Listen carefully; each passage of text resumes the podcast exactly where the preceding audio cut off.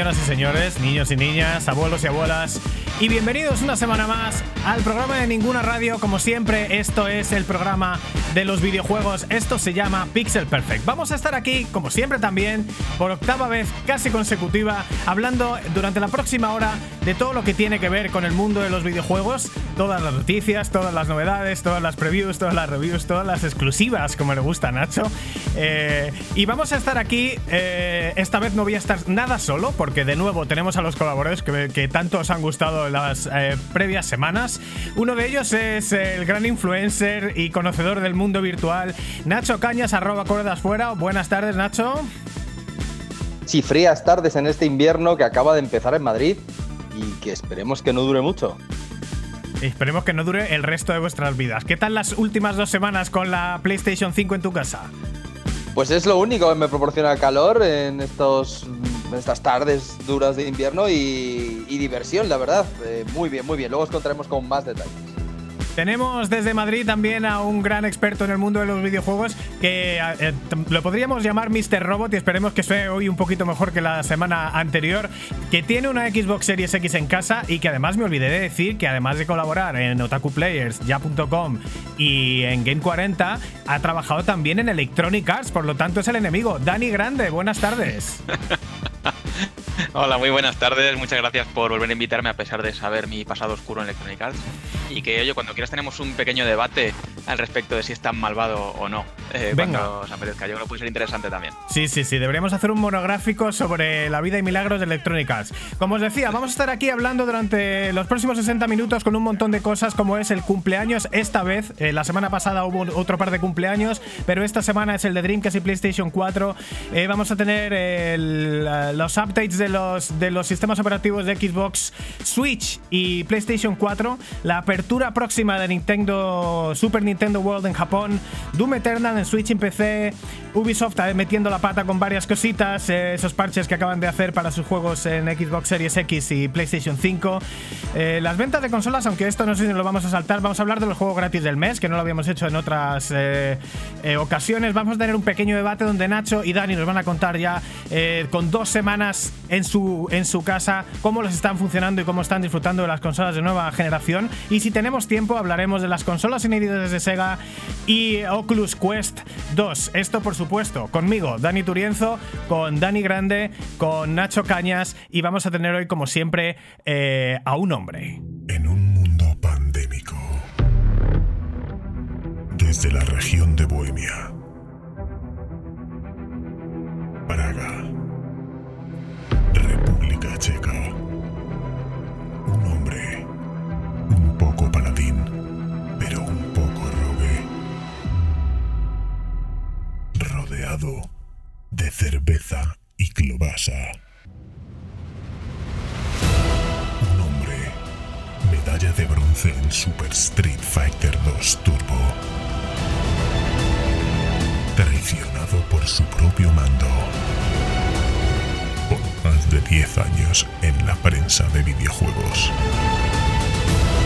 Un hombre que te invitará a su casa a jugar a la consola, pero tendrás que llevar tu propio mando. Periodista de videojuegos y guardián del Picor.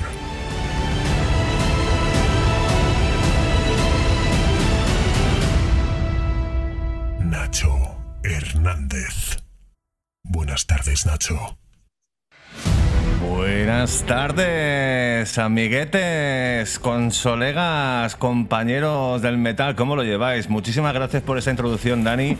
Ese soy yo, mitad rogue, mitad paladín. Vivo en República Checa, que es un país que tiene los consumidores de alcohol, vamos, mayores de todo el mundo. Y bueno, también, como ya os comenté el pasado programa, mayor productor de porno, junto con Hungría. Pero, vale, ¿eres tú el mayor productor esta de semana, porno? ¿eh, Dani? ¿Eres tú el mayor productor de porno o es el país? Eh, Sabes que el, el, No se te escucha, Dani, el micrófono. ¿Cómo que no se me escucha? Sí, sí, sí se me escucha. Ah, vale, sí, ahora sí se me escucha. Ahora.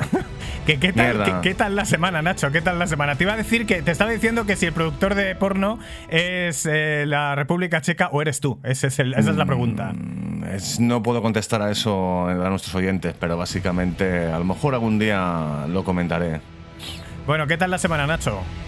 Ah, fantástica. Aquí el invierno llegó hace un mes, así que me da cero de pena. Pero bueno, pasando, pasando el coronavirus este. Bueno, pues hasta aquí la introducción y dejamos ya la gran introducción de Nacho, ese baño de masas que se acaba de dar y, y empezamos ya arrancando motores. Gentlemen, start your engines. Y hoy arrancamos motores directamente con una cosa que nos han pedido, pero vamos a hoy vamos a cambiar el orden de las secciones por los invitados que tenemos y vamos a empezar directamente con la actualidad y las noticias.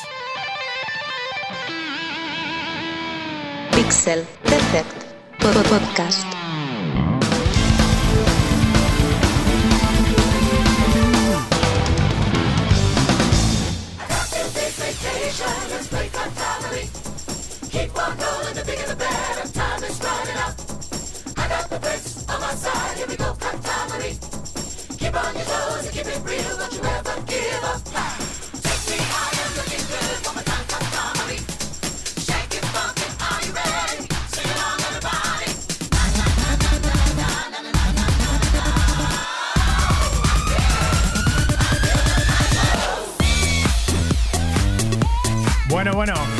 Cómo estamos.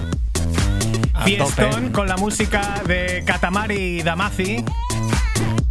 Que es un catamarán de- del Mazi.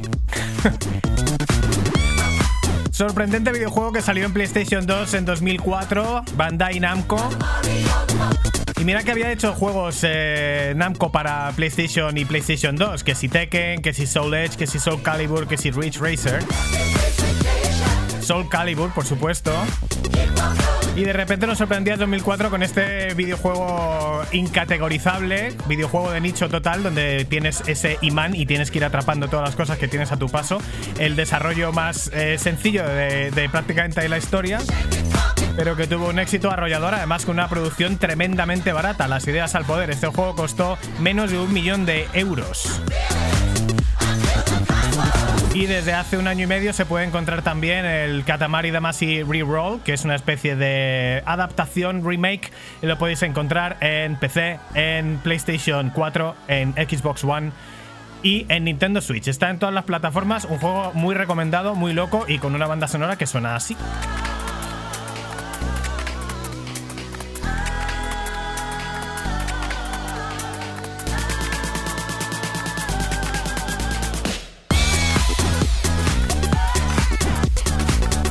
El productor de porno Nacho Hernández está con nosotros para comentarnos desde ya las noticias de la semana, los cumpleaños de las eh, consolas, cosas que nos gustan, hombre, hablar un poquito de retro, Nacho. Así es, compañero Dani. Esta semana tenemos eh, para vosotros en nuestro octavo episodio del día hoy, 1 de diciembre de 2020, cumpleaños de Dreamcast, que fue la semana pasada, y PlayStation 4, que ha sido esta semana. Así que. ¿Cuántos recuerdos tenemos en este grupo de estas consolas? Muchos. Y de hecho nos gustaría compartir con vosotros. No vamos a contar ya lo de la Dreamcast se llamaba Katana, que lo hacía no sé qué, y salió un año. Eso ya lo sabéis. Y si no lo sabéis, lo buscáis en Google. Y si Rápido, no, venga. y si no, vamos a hablar dentro de poco. Además, vamos a tener un invitado muy especial dentro de poco que os puede contar todos los detalles, prácticamente historiador del videojuego. Y estamos muy contentos de tenerle aquí dentro de poco. Es Mark Royan. Os recomiendo que veáis eh, su YouTube porque os habla de todas las consolas de principio a fin. Una auténtica maravilla. Ya hablaremos más de él. Mm, Le podéis seguir en arroba elfuns en Twitter, amiguetes. Ah, y por cierto, Dani, ¿hablamos de nuestro Twitter o no? Hablamos ¿Cuál de es nuestro Twitter? sí, no lo hemos dicho. Eh, Sí. Sabemos que estamos en Pixel Perfect Podcast y que nuestro Twitter es Nacho arroba. El Pixel Podcast. Y de hecho, amigos, eh, por favor, las cagaditas que hacemos en los programas, eh, nos las podéis comunicar tranquilamente cada, cada semana o cada día en Twitter. Lo seguimos mucho. Por ejemplo, en el, en el episodio pasado, en el octavo, o sea, perdón, en el séptimo, hablamos del mando de PlayStation en todas las generaciones. Y por ejemplo, dijimos que es- empezamos con DualShock, pero realmente el primero fue DualSense. Y por otro lado, también yo dije que el Sega Rally era M3 cuando es un equipo de, de- era el AM4, el equipo. Que bueno, que al final da un poco igual, me hago No. mayor, la pastilla, ¿Pero ¿Qué me estás contando? Si era de AM3, el, el Sega Rally. el AM4. no, creo que dijiste AM6 o algo así. No, es dije AM3. M3, macho. Eh, Pero es AM3, es AM3. Es AM4. ¿Seguro? Lo, lo he mirado hoy porque me acuerdo que la cagué. O sea, que precisamente. Yo pensaba, ah, vale, no, no, no, pero AM3 son los que hicieron el Sega Touring. Bueno, ya lo miraremos, venga, va, y que nos lo, y que nos lo digáis en Twitter. Aprovecho para deciros que esta canción de Katamari Damacy no es un accidente.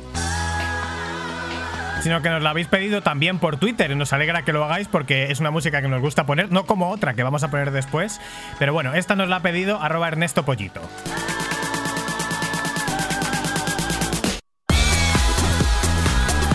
Venga, vamos con los cumpleaños, Nacho, ya sin más dilación. Dreamcast. Qué Venga, pedazo de cum- consolón, madre mía. Exacto. Ya no vamos a entrar en el tema. Venga, juegos favoritos. ¿Qué es lo que nos gusta al final? Los juegos. Para ti, Dani, ¿cuáles fueron tus juegos favoritos? Para mí, Shenmue, Shenmue, eh, Shenmue, la primera parte. La segunda estrujiaba un poco la consola y no me acabo de llenar. Pero el primero me pareció maravilloso. Eh, Red, por supuesto, que también del mismo creador de Sega Rally, Tetsuya Mizuguchi. Ese primer juego musical, de, totalmente musical de su carrera. Y bueno, luego tengo dudas entre Daytona USA, porque es eh, la niña de mis ojos, y NBA 2K, que el primer NBA 2K, y que fue maravilloso, súper arcade y súper brutal. Realmente el Mm. catálogo de Dreamcast también daría para tener 15 o 20 favoritos, pero bueno, lo dejamos con estos dos, que si no te enfadas. Bueno, oye, eh, es que claro, si hicimos tres, hicimos tres.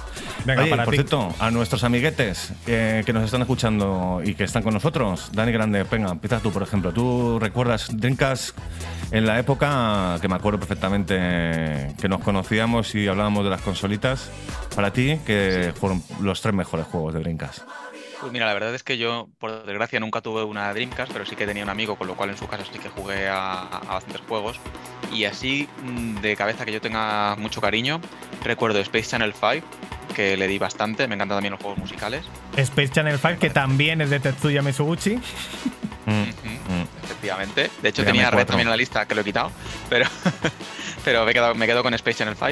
Eh, Power Stone 2, de lucha, siempre me lo pasé súper bien. El primero en la Mm. recreativa y luego el, en casa de mi colega jugando al 2, la verdad que parecía también un juegazo. Era esta que era como, tri- eh, como tridimensional en plan em, perspectiva Isométrica, ah, isométrica. 3D. sí. Es como- Sí, es como una- coger ítems. Sí, es como una arena, ¿no? Al final tienes un, es como una especie de cuadrado cada, cada, cada escenario.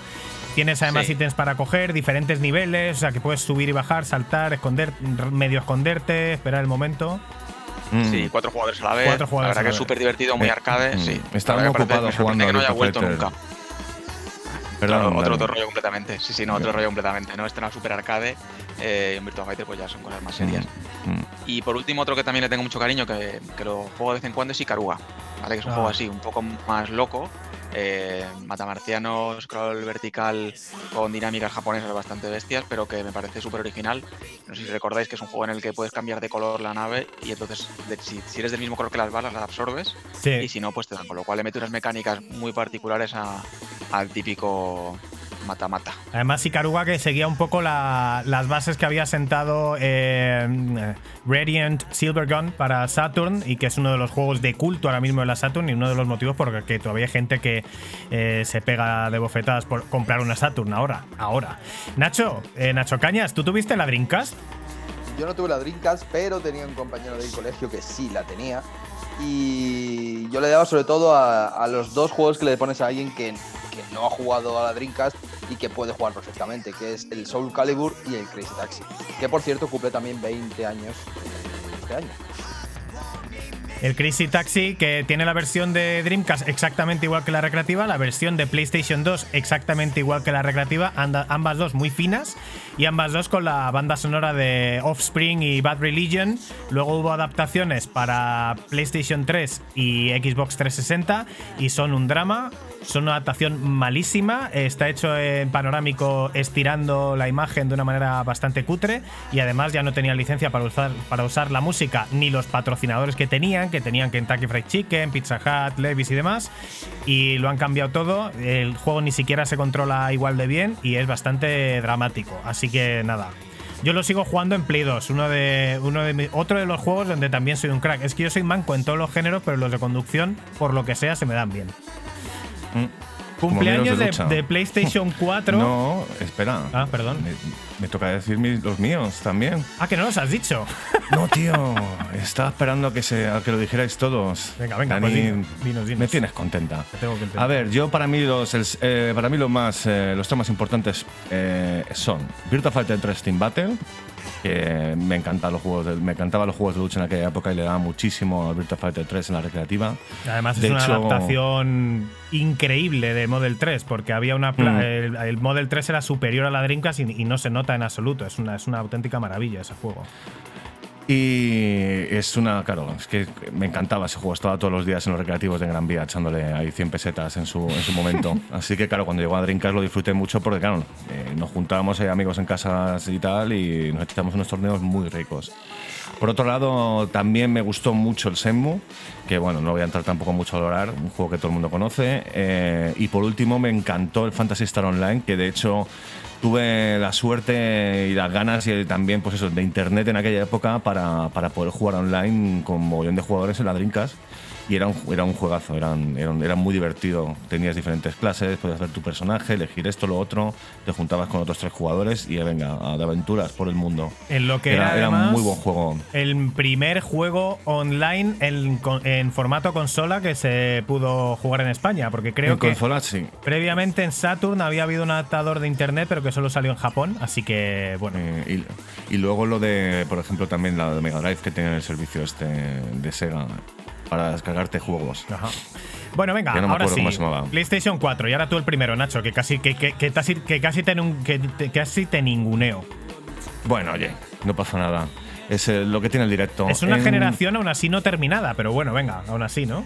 Sí, bueno, es su cumpleaños. Vamos a comentar los juegos que más nos han impactado. En mi caso, como ya sabéis, yo no, no tengo, soy más pecero, no tengo consolas eh, de las últimas y no creo que me compre las nuevas. Y en mi caso voy a utilizar juegos multiplataformas, que seguro que para vosotros también eh, son muy divertidos y son muy especiales. En primer puesto, The Witcher 3, me encanta. Eh, la historia, lo que son gráficamente, el tipo de, juego, la acción, la- las conversaciones, el mundo, la ambientación, todo. Es un pedazo de juego. Por otro lado, me encanta Dark Souls Remaster, que es uno de esos amor-odio de, joder, es que mueres cada dos por tres, pero te pica y, consigues pasar y llegas a nuevas zonas y alucinas y investigas y sigues ítems, bla, bla, bla, locura, pero mueres mil millones de veces. Y por último, Resident Evil 7, que me impactó, me encantó. Es un juego muy largo, pero está hecho de lujo. Eh, la historia es brutal, la, la casa brutal, la mecánica brutal, perspectiva subjetiva, da un miedo brutal, me encanta. El otro, Nacho, ¿algo que, algo que objetar a estos juegos favoritos de Nacho, de Nacho Hernández?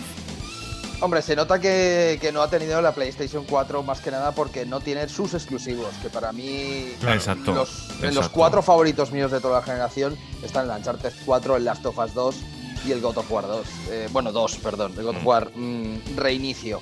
Y claro, esos son increíbles, son merece la pena, aunque vayas con retraso respecto a la generación, pillarte una Play 4 ahora que están bien baratitas y jugártelos, Sí. pues merecen mucho. Nada, mucho si me la va a mandar Dani, me la va a mandar. que se va a comprar la Play 5, así que ya tengo la Play Ah. 4 ahí, guardadita. Mira qué cabrón. Le regalo una Saturn y así me lo paga.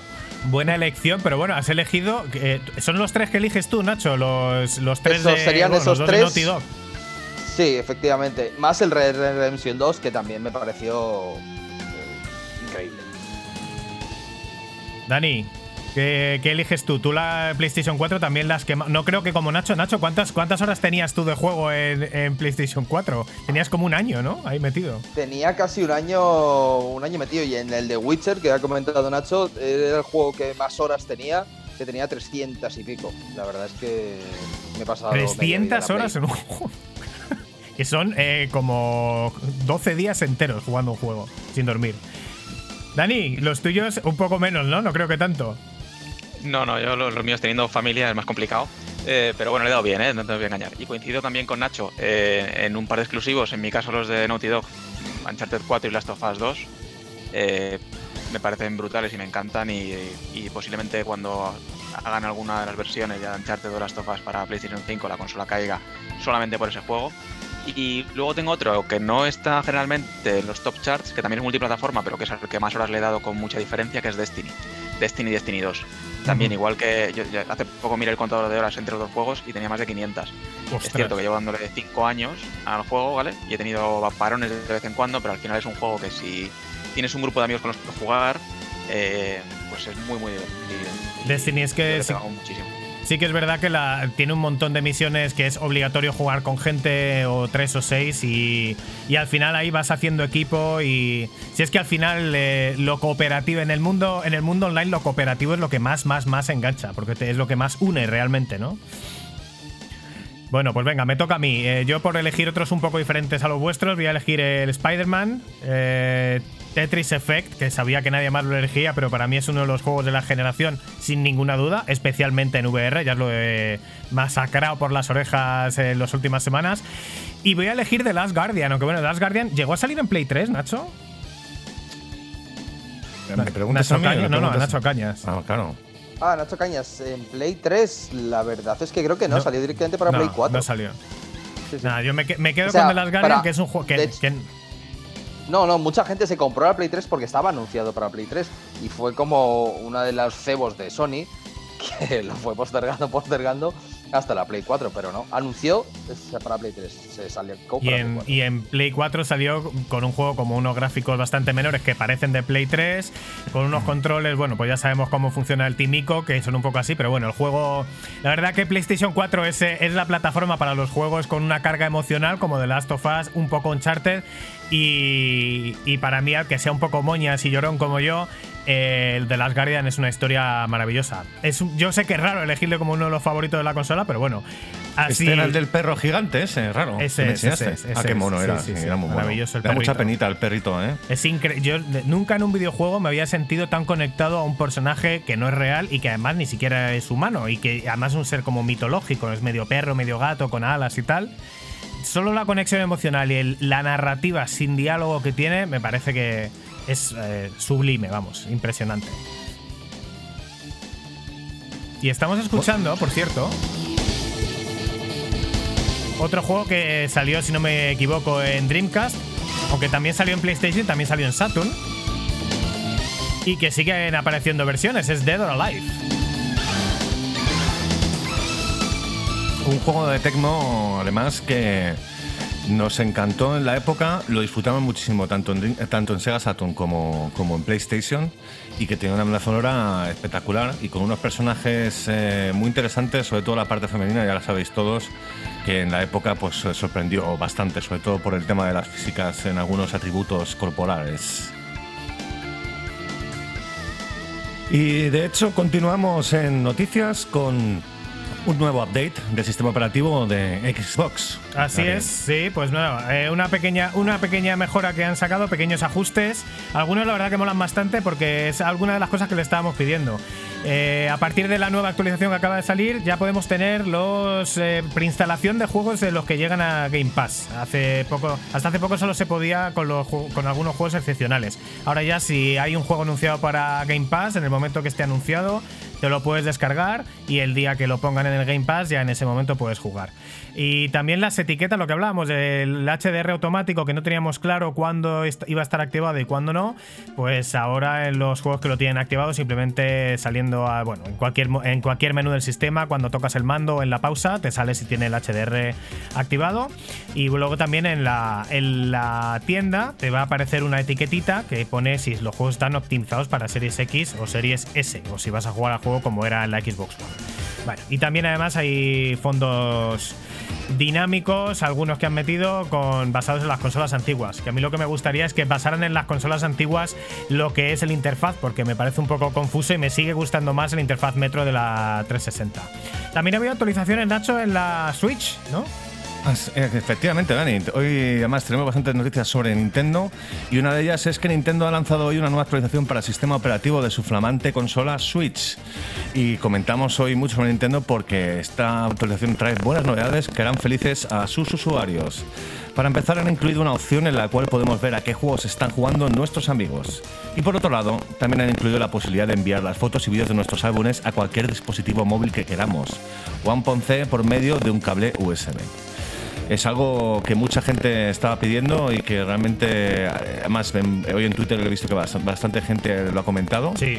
Así que es de agradecer este, este cambio. Lo de que no pudieras compartir las capturas era un putadón bastante gordo, porque yo me he tirado sesiones infinitas jugando al Tetris 99, que como sabéis es la versión de Tetris tipo Battle Royale que tiene Nintendo Switch.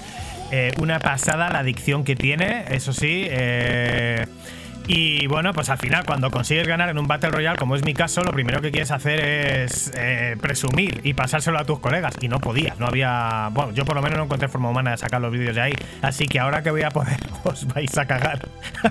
Madre mía, si ya nos, ya nos matas en el WhatsApp, no quiero ni, ni pensarlo ahora mismo. Y bueno, por último, eh, respecto a esta actualización del sistema operativo de Nintendo Switch, eh, Nintendo quiere priorizar qué juego queremos bajar primero si ya estamos bajando, baj- bajando varios a la vez.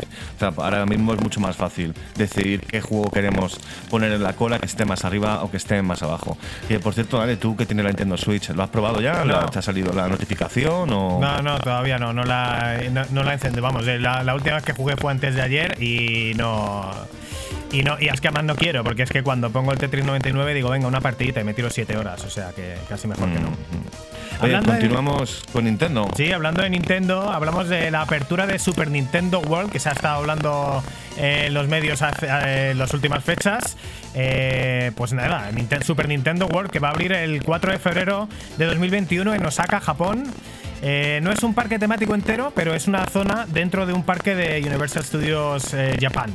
Eh, ya tenemos ahí primeras imágenes, habían visto como unas imágenes en helicóptero y parecía todo como muy de verdad de un videojuego de Super Nintendo. Y bueno, en las primeras imágenes desde dentro que han podido acceder periodistas, aparte de las panorámicas que os decía, pues bueno, la atracción principal es una montaña rusa, una especie de montaña rusa que han hecho de Super Mario Kart que incluye un casco con gafas de realidad aumentada. Así que eh, tiene dos filas, o sea, son como cochecitos de cuatro personas y van saliendo uno a uno por la por la montaña rusa, todo con sus loopings y demás, y con las gafas de realidad aumentada, pues están todos los. todas las. eh, Por los muñecotes de Nintendo. los muñecotes y todo, y claro, claro. todos los ítems de, que, te, que te dan la sensación de estar en el, en el Mario Kart. Entonces, O bueno, sea- son, son dos filas, una a cada lado, y vas como compitiendo con la fila de al lado. Tiene una pinta impresionante, está todo hecho con un gusto brutal. Han mezclado lo que es tecnología con eh, mecánica y luego además lo han puesto en la competición como si fuera un videojuego Sí, de verdad. sí, que me imagino Y que. la ambientación brutal, además. Sí, también. sí, sí, sí, tiene una pinta estupenda. Lo único que se quejan los periodistas de que es una zona un poco reducida, con pasillos estrechos y que, claro, ahora con, la, con el tema del COVID no se sabe muy bien cómo van a hacer para que la gente pueda acceder ahí con seguridad. Pero vamos, es, la verdad que la atracción es una pasada, incluso en la entrada son unas escaleras, arriba del todo hay un muñeco de Bowser gigantesco, así como dorado. Eh, de verdad, hecho con un mimo tan parecido a los videojuegos que parece que, estás ahí. Y nada, había habido rumores también de que se iba a hacer una. que iban a hacer también una zona de Donkey Kong. Y ahora que han enseñado esta zona de Mario, de Mario Kart, pues lo han confirmado. Están ya empezando a trabajar en la zona de Donkey Kong al lado, así que la cosa va a ir creciendo. Y nada, otro motivo más para volver a Japón. Eso iba a decir que, bueno, eh, yo creo que de todos los que estamos haciendo el podcast hoy, recuerda que estamos con Nacho Cañas y Dani Grande, eh, yo creo que a todos nos molaría verlo, creo. Pero vamos, Dani Grande, tú que tienes críos, ¿cómo están tus críos ahí? Bueno, yo estoy deseando que vuelva a la normalidad y tengo, vamos, planeado ya el viaje para ir allí con ellos. Porque puede ser brutal, vamos, para ellos y para mí. soy fan de Nintendo de toda la vida. Y, y me parece además que efectivamente, cuando tú ves un, un parque de este estilo hecho con tantísimo cariño, que yo creo que es posiblemente una de las diferencias principales ¿no? con otros tipos de parques que a lo mejor no tienen tanto mimo por detrás, eh, pues la experiencia es mucho, es, es muy única, es muy única. Yo desde luego en cuanto vaya yo os contaré, pero vamos, igual en un par de años estoy por allí. Bueno, Nacho ¿Y tú, Cañas, tú has estado, tú has estado ya, ¿no? yo, yo he en Japón y también soy un fan de los parques temáticos. He estado en Orlando, he estado en varias veces en Estados Unidos yendo a parques exclusivamente. Y por supuesto, en Japón no podría faltar. Allí estaré en cuanto se pueda volver, aunque no tenga críos. Nacho, tenemos eh, aparte más cositas para Nintendo Switch. Confirmado el lanzamiento de Doom Eternal. Así es, compañero. Grandísima noticia para los usuarios de la consola híbrido de Nintendo. Bethesda ha confirmado que para el próximo 8 de diciembre el último episodio del Marine Espacial Infernal más famoso llega a esta consola. Eh, se podrá comprar de la tienda digital y está completamente do- doblado y traducido al castellano, como también pasado con las otras versiones de PlayStation, eh, Xbox y PC. Eh, en este caso, como la Nintendo Switch es una consola muy especial, eh, los desarrolladores han aprovechado y han, han puesto la opción de que se pueda controlar el juego con un control giroscópico. De esto eh, a mí me parece personalmente algo interesante, yo lo probaría y si se puede avanzar bien, pues lo mantendría porque es algo diferente. Pero bueno, eh, particularmente podemos, eh, podemos cambiarlo si no, si no queremos eh, jugar de esa manera. Podemos jugar en modo normal de toda la vida con el, con el, con el control pad y, y los botones y ya está. Así que realmente muy buena noticia para los nintenderos también.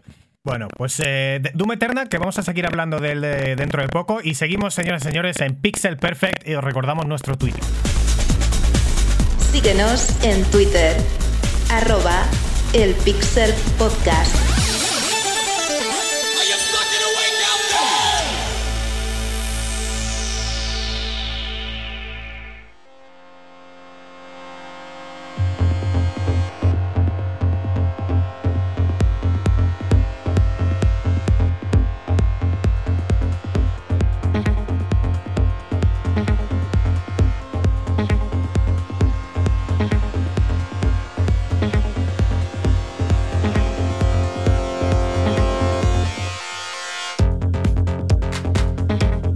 Seguimos en Pixel Perfect. Ya sabéis, como os ha dicho Lucy, que nuestro, pues, nuestro Twitter es arroba el Pixel Podcast. El Pixel. Joder, macho. El pic.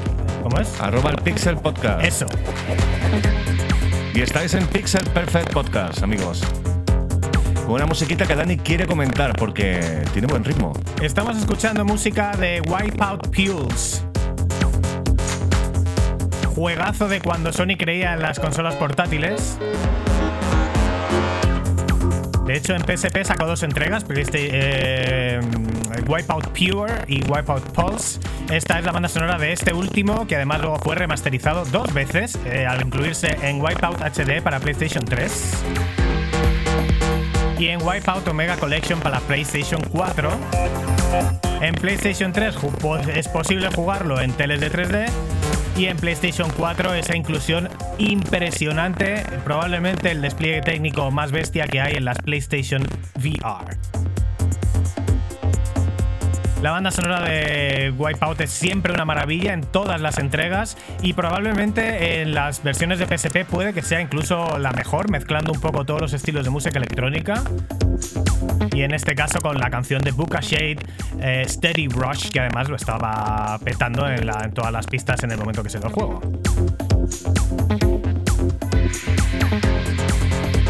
Venga, vamos a hablar un poquito de salseo, Nacho, porque tenemos las, las actualizaciones de Ubisoft para eh, los juegos como eh, Valhalla, ¿verdad? Assassin's Creed.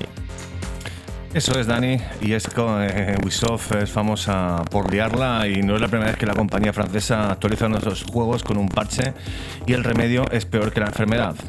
Y de hecho, hace como un par de años pasó con Assassin's Creed Origins y vuelve a pasar ahora mismo con la edición de Valhalla, de- que ha salido hace un par de semanillas. Y bueno, resulta que la actualización 1.04 que pretendía dotar de mejor solución al juego las nuevas plataformas eh, también ha limitado mucho los, eh, los, los FPS de la versión de PlayStation 5 en 4K. Estúpidamente, porque previamente este parche el juego funcionaba de lujo. He vendido, evidentemente, se ha armado una buena en los foros y en Twitter, donde, desde donde se, había, se habla de una posible conspiración eh, que ha pagado, que Microsoft ha pagado a Ubisoft para que corra pero en PlayStation 5 o que en, Xbox Series X. O sea, una estupidez del tamaño de un castillo. Y es que de hecho en el mundo de los videojuegos empieza a parecerse tristemente a los programas de corazón y como comentamos este error ya pasó previamente, así que lo lógico es que Ubisoft se ponga las pilas y saque un nuevo parche que resuelva ese tropicio. O sea, este parche tiene una razón. ¿Por qué, Dani? ¿Qué ha pasado? ¿Por qué ha sacado este parche y, qué- y cuál es la razón exactamente de este parche? Bueno, vamos a ver. Es verdad que a mucha gente le estaba funcionando el juego muy bien, sobre todo en PlayStation 5. Tenemos que hablar de que eh, teóricamente los juegos eh, tienen más capacidad de rendimiento teórico en, Xbox Series X porque es una consola en, en el papel con más potencia. Pero eh, los, los juegos que han salido de primera, primera, primerísima jornada, como son Assassin's Creed Valhalla, y Dirt 5, los dos rinden mejor, un poquito mejor en PlayStation 5. Eh, se ha producido esta actualización y como mm, consecuencia de esta actualización, el juego le rinde un poco peor a muchas personas, o a, bueno, a todo el mundo en PlayStation 5, pero sí que también corrige eh, unos errores bastante gordos que se estaban produciendo en, algunas PlayStation 5 y no sabemos muy bien por qué no en todas, porque si hay un error hay un error, eh, en el que parece como que la GPU crasheaba y se empezaban a ver artefactos por toda la pantalla, incluso se llegaba a poner toda la pantalla en negro, eh, empezaba como a salir una nube negra por todo el escenario y tenías que girarte para poder ver algo, luego se volvía, volvía a pasar, luego salían triangulitos, luces de colores y cosas así, y el parche corrige estas cosas. Parece ser que por lo que sea no estaba muy bien optimizado, tenemos que tener en cuenta que son consolas absolutamente nuevas y que es relativamente normal que pasen este tipo de cosas. Eh, el resultado es que efectivamente el juego rinde peor, pero rinde bastante más estable. Lo mismo pasa en Xbox Series X. El juego estaba rindiendo peor que en PlayStation 4 y además estaba sufriendo de cosas como screen tearing, de esto que al girar, la, al girar eh, hacer un giro brusco, como que se parte la pantalla por la mitad en el medio y no se ve del todo bien. Y esto se ha corregido, pero en Xbox Series X también a, a costa de una, de una pérdida de calidad gráfica. Esta Bueno, es, es una solución que me parece inteligente y además los desarrolladores sabrán, ¿no? Al final, pues oye, alguna vez sí que puede aparecer algún bug y que al final, pues oye, el parche no funcione como, como debiera, pero se van a poner rápidamente las pilas y esto al final es progresivo. Nacho- Ciencia, práctica y pa'lante. Nacho Caña, Cuéntame, ¿qué, qué nos comentas del, del salseo? ¿De qué tipo de salseo? Perdón. De este, de este, de, de Assassin's Creed. Ah, bueno, a ver, me parece algo que es que el, el problema que tiene ahora mismo, no sé si es que antes eh, no había tanto internet y no había tantos altavoces, y creo que el problema es que ahora se le da voz a, a- a ciertos rumores y demás que directamente es un sinsentido. Entonces, eh, creo que por parte de la prensa los primeros, eh, que cuando no hay noticias tienen que sacarla. Entonces, ponerse a excavar en los foros para ver qué ha dicho alguien o, o qué ha rumoreado alguien y sacar una noticia que lo que se hace es amplificarlo y darle eh, el mismo alcance a una noticia de verdad, eh, creo que es indignante por parte de las compañías, normal que se enfaden y por parte de, de los propios usuarios que, que lo que aumentan esa guerra de consolas, de muchos de los de la prensa también se queja, son ellos los primeros en favorecerla con estas cosas. Ya, o sea que tú lo que ves aquí es que es que se están llenando páginas de gratis, sin más, ¿no? Tal cual, tal cual. Lo que antes era una conversación de barra de bar entre un Xboxer y un Sonyer, ahora mismo es portada en X. Sí, tío, es un poco, sal- es un poco salsa rosa, es horrible. Eh, Dani, ¿algo que, ¿algo que aportar? Está muteado, Dani, pero ¿esto No, qué bueno. es? Nos está ignorando, Dios mío No. de mi vida. No, no, es verdad que le estamos viendo. Dani, cuéntanos. No, no, decía que, que yo creo que al final esto es un poco eh, lo que ocurre en, el, en el- la comunicación del siglo XXI, ¿no? Que muchas veces los medios, principalmente digitales, pues tienen que conseguir enlaces, clics, tienen que conseguir gente que les lea y por suerte, por desgracia, ahora mismo lo que nos toca con el lanzamiento de dos consolas nuevas es un poco la guerra de las consolas y Mm. está por los consumidores que muchas veces, sobre todo los más jóvenes, pues igual que en nuestro día lo hicimos nosotros, pues los Mm. jóvenes de ahora también eh, saltan a este tipo de cosas y, y los medios lógicamente lo aprovechan. A mí yo sinceramente son noticias que ni me leo y es que me dan exactamente igual, no, no me suponen para nada ni, ni una... No, no me quitan el sueño, pero entiendo que estén ahí. Entiendo que estén ahí y más cuando no hay mucha más información o hay novedades interesantes también que contar. Es un, es un hobby muy apasionado y es lo que tú decías. Cuando éramos más chicos, eh, la batalla de Mega Drive versus Super Nintendo, eso era cada día llegar al colegio y, y hablarlo. Pero claro, también no sé si llegamos a ese punto. Perdón, no sé si llegamos a ese punto. También es cierto que ahora mismo, efectivamente, con el área digital, todo el mundo tiene un altavoz. Te puedes meter en Twitter, te haces una cuenta y puedes decir todo lo que quieras, sean parias o no. O sea que. Venga, vamos con los juegos gratis del mes que no habíamos hecho en otros meses pasados porque este mes hay, hay novedades y tenemos, Nacho, eh, ya confirmados y además. además están disponibles los, los juegos de PlayStation Plus desde hoy. PlayStation Plus, eh, cuatro jueguecillos, eh, bastante jueguecillos. Just, Cause 4, que como sabéis es un, ya es un juego de, de culto, que, que, vamos, lo tenéis ahora mismo en, lo que es este servicio de, Sony. También han sacado Wars Battle, que es el típico Wars de toda la vida, pero esta vez con una especie de modo Battle Royale, con un máximo de 32 jugadores. Por otro lado, tenemos también Rocket Arena, que es un multijugador 3 contra 3 de Electronic Arts. Y única y exclusivamente para España tenemos Melbits World, que es un juego español de dentro del sello de PlayStation Talents. Lo cual mola porque es, oye, es un juego indie y además molará, ¿no? Imagino. Sí, sí, porque es que además en la mayoría de países eh, entregan los juegos, estos tres juegos para PlayStation 4, como os dicho, Just Cause 4, eh, One's Battle, Rocket Arena, y no añaden un título local. O sea, es una ventaja que tenemos ahora mismo en España. Y además de los tres que os acabo de comentar, del que yo me quedaría, por supuesto, con Just Cause 4, eh, sigue estando disponible para PlayStation 5 Boxnax. Eh, Box, Boxnack, es que no sé cómo se pronuncia. Eh. Eh, estuvo el, el mes pasado y este mes no hay juego nuevo gratuito para PlayStation 5, pero se mantiene el del mes pasado. Dime, Nacho Cañas, que me querías comentar algo. Nada, comentar el Melvits, que es un juego que la verdad es que está muy bien, se juega desde el móvil, es muy sencillo para gente que no suele jugar a videojuegos porque se juega desde el móvil eh, controlándolo, eh, es una especie de puzzles y si 6-4 pueden jugar 4, cada uno controla una parte del puzzle y por favor animaos a probarlo, que hay que apoyar la industria local y, y todos los juegos españoles serán bienvenidos. Y además que si tenéis la suscripción de PlayStation Plus, que casi casi es un must, pues es gratuito ahora mismo. Y además si lo. Incluso aunque no lo juegues ahora, si lo añades a tu librería, te lo quedas para siempre mientras que tengas eso. En Xbox. Oye, Dani, cuéntanos en el, efectivamente en Xbox. En el Xbox. Game Pass. ¿Qué Bueno, eh, sabéis que hay juegos gratuitos que regalan todos los meses en Xbox Live Gold. Este mes está el Saints Row, pero realmente Live Gold es un servicio que yo lo veo en vías de extinción y muerte, porque los juegos cañeros están todos en Game Pass.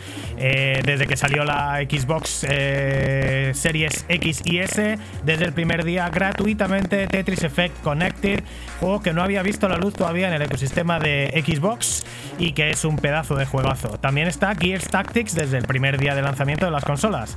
Recientemente, además, el día 15 ha entrado Final Fantasy VII Remake, juego también de culto que poco podemos decir de él.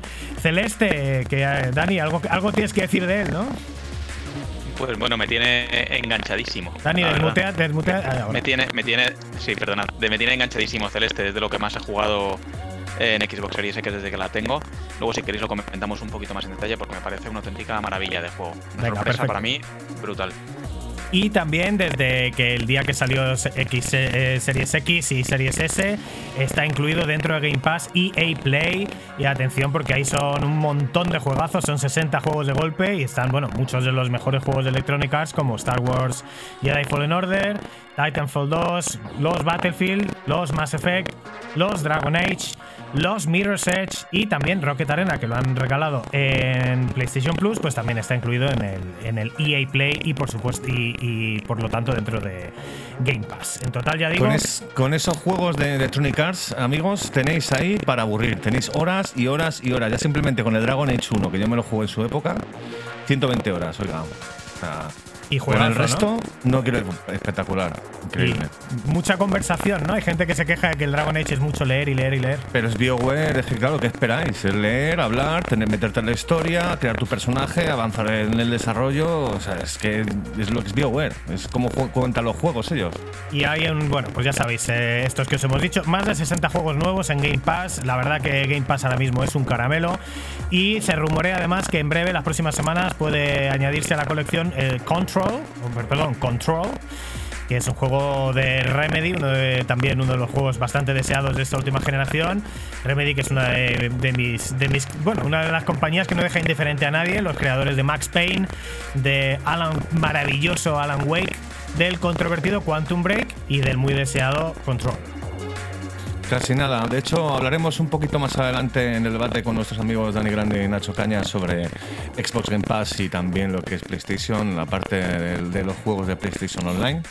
Y ahora, Dani Tuyenzo, nuestro querido presentador y amigo, ¿qué tienes para nosotros? De momento os voy a recordar que seguimos en Pixel Perfect.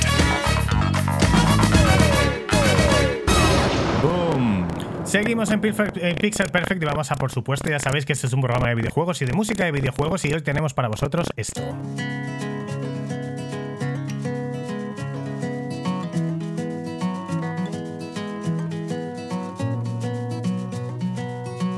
Hoy tenemos para vosotros la banda sonora de eh, Life is Strange, esa aventura gráfica que salió en 2015-2016 creo, Square Enix, gran éxito y que tuvo mucha controversia en España porque nunca se tradució, bueno, nunca se tradujo oficialmente al español. Bueno, nosotros lo hemos jugado en inglés y está muy bien y la banda sonora suena tal que así. Imagine a world without you. American girls, I'd like to be part of the world around you. Driving a car by the seaside, watching the world from the bright side.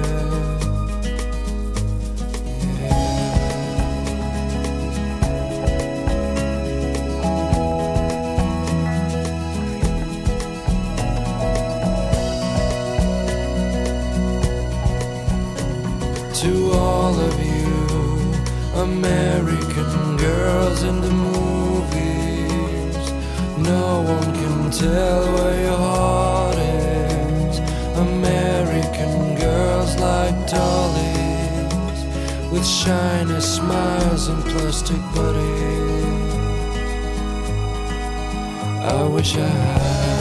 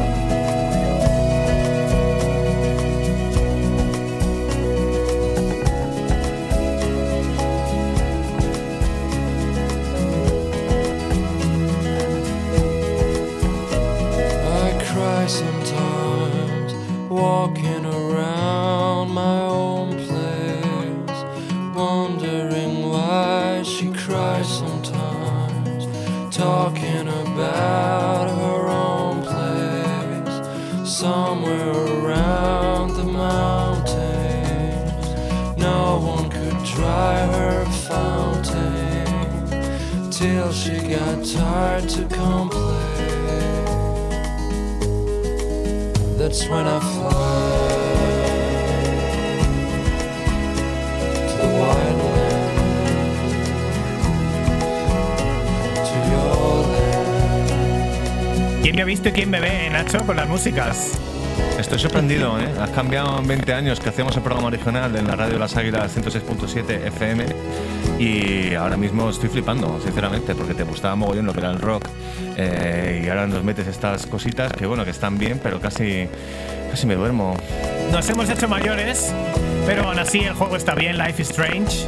Si no lo habéis jugado os lo recomiendo. Hay dos temporadas, la primera temporada es muy buena y la segunda temporada no la recomiendo en absoluto.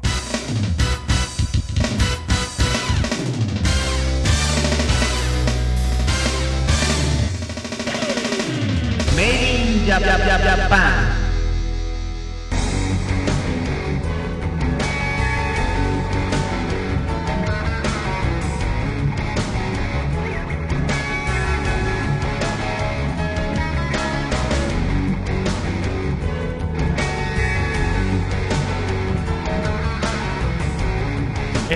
Escuchando ahora música de Batman Returns para Mega CD, que es una música que yo no hubiera elegido, pero que nos la han elegido, Nacho. Dani, eh, nuestros oyentes son reyes, como decían en Yakuza. Eh, esta musiquita de Batman es la versión de Mega CD que salió hace eones, que es una versión muy guapa y sobre todo flipó a todo el mundo eh, por el modo 7 de la- del, modo de, de videojuegos que era de carrera. Era- Tenían plataformas y luego un, un modo con el vehículo, con el Batmóvil, que era brutal. Y esta música efectivamente Dani la ha pedido Gerardo Tagarro en Twitter arroba Gerardo barra baja TM barra baja y Gerardo pues como tienes toda la razón del mundo te la ponemos aquí la tienes amigo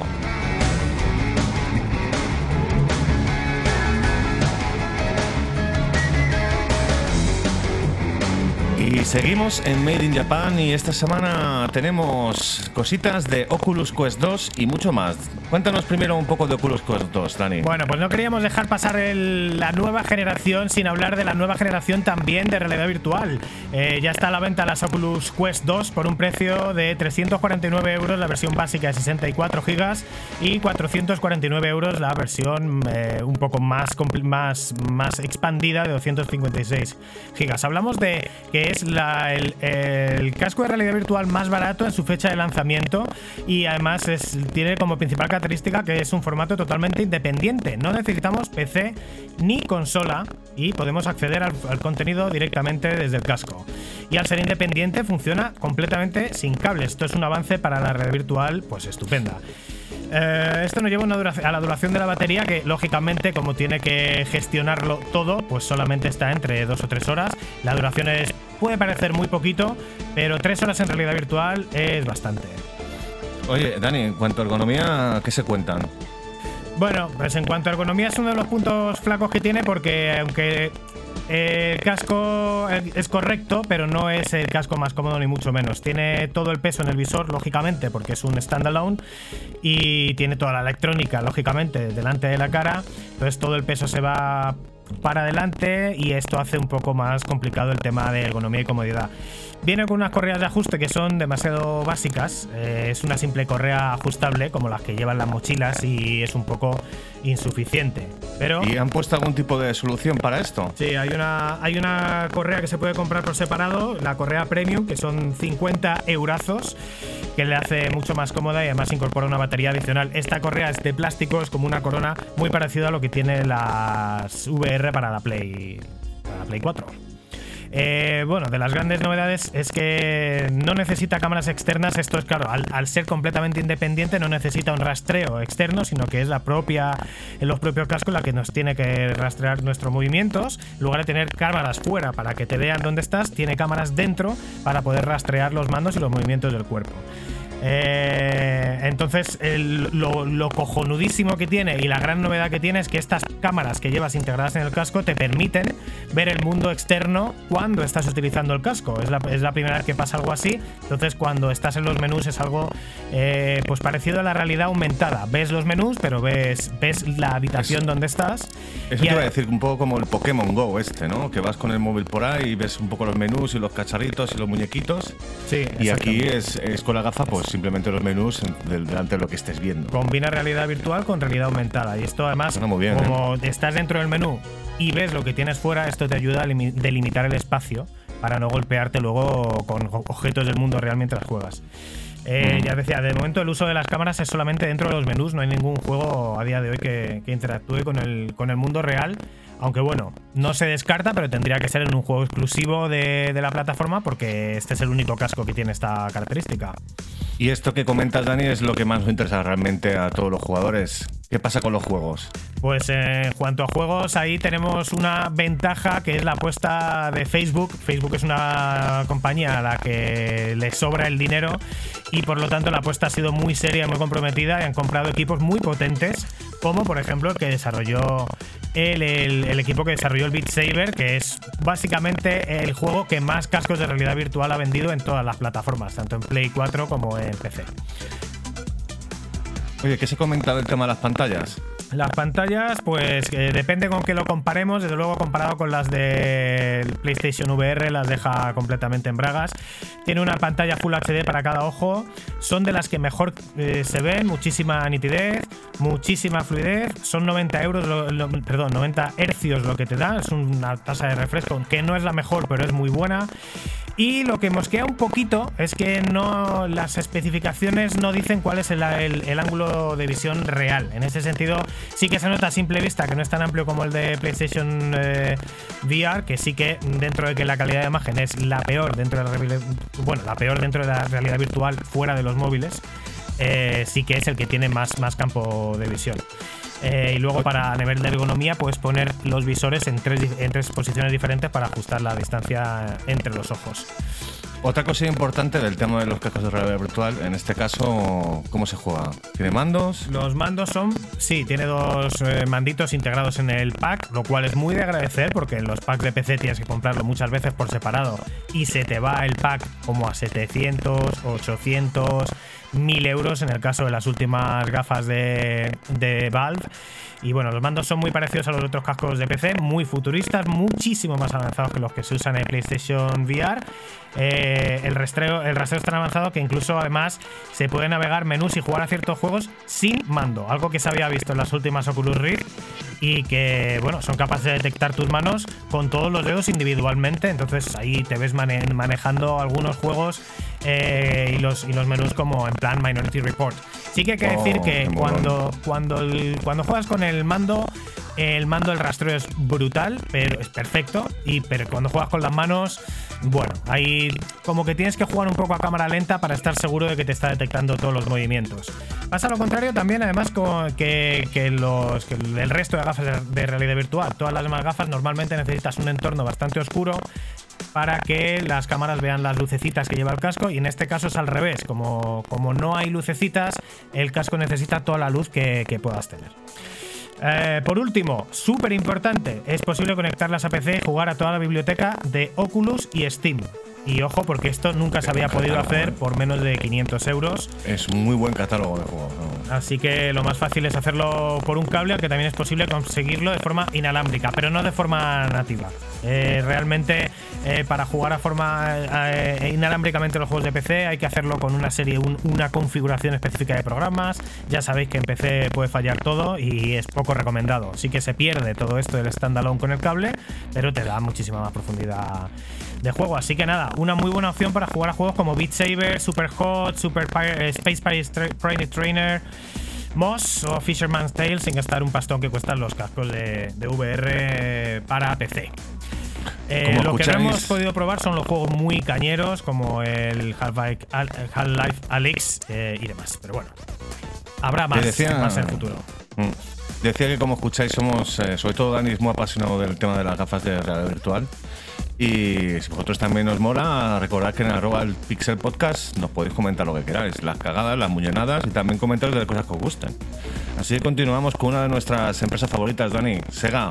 ¿Qué pasa con Sega? Que estamos de aniversario, felicita- felicitaciones y Sí, demás. sí, sí, sí, otro aniversario de Dreamcast y aniversario, 60 aniversario de Sega y con motivo de esto han puesto una especie de clase de colegio, un seminario, eh, la compañía Nippon ha publicado este seminario repasando la- las consolas que lan- todas las consolas que han lanzado al mercado. El formato así como si fuera una clase de colegio, les decía, van repasando uno a uno todos los lanzamientos, desde Game Gear hasta Dreamcast y han estado revelando todos los nombres prototipos de las consolas y otros detalles y curiosidades, desvelando algunas leyendas urbanas y confirmando otras. En la conferencia podemos ver modelos ultra raros de las consolas de Sega, como los clones de Saturn, la V Saturn, que es un clon exactamente igual de Saturn, pero con otros colores que sacó la compañía Victor, JVC, en Japón, eh, y High Saturn, que también es un clon este ya súper ultra raro que sacó Itachi en, en Japón. De hecho, es muy interesante este vídeo, lo pondremos en nuestro Twitter para que lo, para que lo veáis. Tiene, está doblado al inglés, el caballero que aparece habla japonés, es japonés el caballero. Y bueno, es muy interesante porque parece un seminario y además nos cuentan muchas cosas. Y de hecho, en ese seminario, ¿qué dice? ¿Qué, qué admite Sega? Pues eh, Esto es alucinante, sí, sí, además. ahí Esto es alucinante. Sí, sí, están contando el timeline de cómo se lanzaron las consolas y entonces está hablando de que bueno, de que había un add-on para Mega Drive que era el 32X, el fatídico 32X para la historia de Sega y que luego se lanzaba la, la Saturn, pero que ah, bueno, absurdamente en Japón primero se lanzó la Saturn, la nueva generación y después de entrar en una nueva generación lanzaron el 32X que era el add-on para la Mega Drive y ellos mismos, la persona que está dando la conferencia admite lo ilógico de este movimiento por parte de Sega. Parece increíble que en la página oficial de Sega eh, pues admitan errores con Claro, tantísima. pero es, eh, es, es Japón. Es que, claro, esto es una pullita Sega América, que fueron los que se encabezonaron con sacar 32X. Sí, sí, que sí. funcionaba de lujo Genesis. O sea, de Sega Mega Drive en Estados Unidos. mm, así es.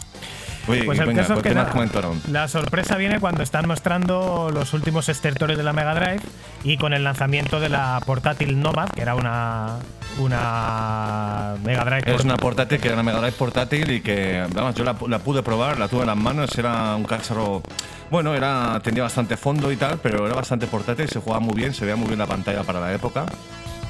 Y sin duda, uno de las sorpresas de Sega, sacar una Mega Drive portátil de lujo. Esto salió solamente en Estados Unidos, pero han enseñado también eh, la Sega Venus, que era un prototipo que nunca jamás se había visto en público, un prototipo de, muy parecido a la, a la Nomad, pero muy, muy japonesizada, con colores muy parecidos a los, a los dorados de la Famicom, que es una pena que nunca saliera ni siquiera en partidas pequeñas, porque ahora sería desde luego un elemento de coleccionista. Eh. Dani, tan japonesa como esta música que estamos escuchando Afterburner. Sí, señor. Tema musical que nos ha gustado mucho y que además también tenemos a Dani Grande, colaborador de DIN 40. Este programa de videojuegos de Guillén Caballé, eh, Carlos Ulloa y Manuel, Manuel Martín Vivaldi ponían mucho ese tema y nos gustaba un montón. De hecho, recuerdo estar rogándoles que nos lo pasaran porque era imposible encontrarlo en aquella época y al final lo conseguimos y lo pusimos en nuestro programa Notaku Players en 1997 sería, creo. La verdad que es un pedazo de musicón la de Afterburner, otro de los addons que sacó Sega también relativamente fallido, el Sega CD, pero que dejó un montón de bandas sonoras como pues la que habéis escuchado antes de Batman Returns o por ejemplo la del juego este eh, Hideo Kojima Snatcher. Final Fight también era espectacular, esa banda sonora, Sonic CD, es que son muchos juegos. Final Fight, sí, y, por supuesto la de esta remasterización y casi muy cercana a la recreativa de Afterburner, uno de los proyectos personales de Yu Suzuki. Hablando de Yu Suzuki, os vuelvo a comentar que vamos a tener en próximos programas aquí a Mark Royan, arroba el Funs, eh, un- una especie de historiador de videojuegos que tiene un canal de YouTube que se llama Mark Royan y donde podéis eh, encontrar, entre otras cosas, un maravilloso, súper eh, en profundidad eh, documental sobre Yu Suzuki y toda la historia de su vida, desde prácticamente desde que dedi- decidió eh, dedicarse a los videojuegos, incluso antes, hasta el lanzamiento de Shenmue 3 el año pasado. Es un, es un reportaje, es un documental que recomendamos desde Pixel Perfect Podcast y que es muy interesante para amantes de Sega como nosotros. eh, hemos conocido datos que no sabíamos, lo cual eh, nos sorprende y nos encanta porque efectivamente nunca, nunca aprenderemos, o sea, nunca dejamos de aprender. Así que muchísimas gracias, Mac Royan, y esperamos tenerte pronto en nuestro programa. La verdad, Nacho. Terminamos con lo de Sega y empezamos con lo calente, Dani. Ah, pues yo- yo no sabía que no habíamos terminado. Sí, bueno, me he olvidado comentaros que, que Claro. en- en- se hablaron del proyecto cancelado Sega Júpiter, que era un pro- el primer proyecto de consola después de Saturn. Resulta que Sega había- se había planteado sacar después de Saturn una consola de cartuchos. Esto hubiera funcionado cojonudo. Una consola de cartuchos de 64 bits que finalmente fue cancelada, dejando paso a Dreamcast, que sería a la postre la última, tristemente la última consola de Sega en ver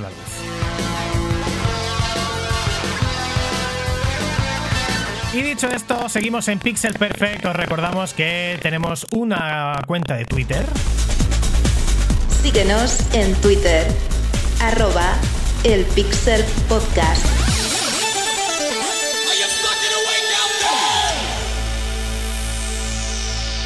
Y vamos a pasar al, detalle- al debate sobre el estado de las consolas. Pixel Perfect.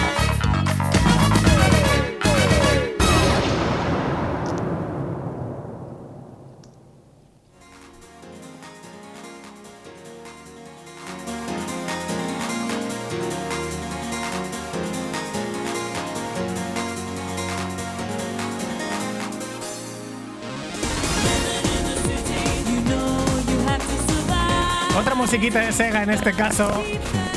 eh, una buena banda sonora. ¿no? Sí. Muy. Muy, muy pegadiza y muy hortera.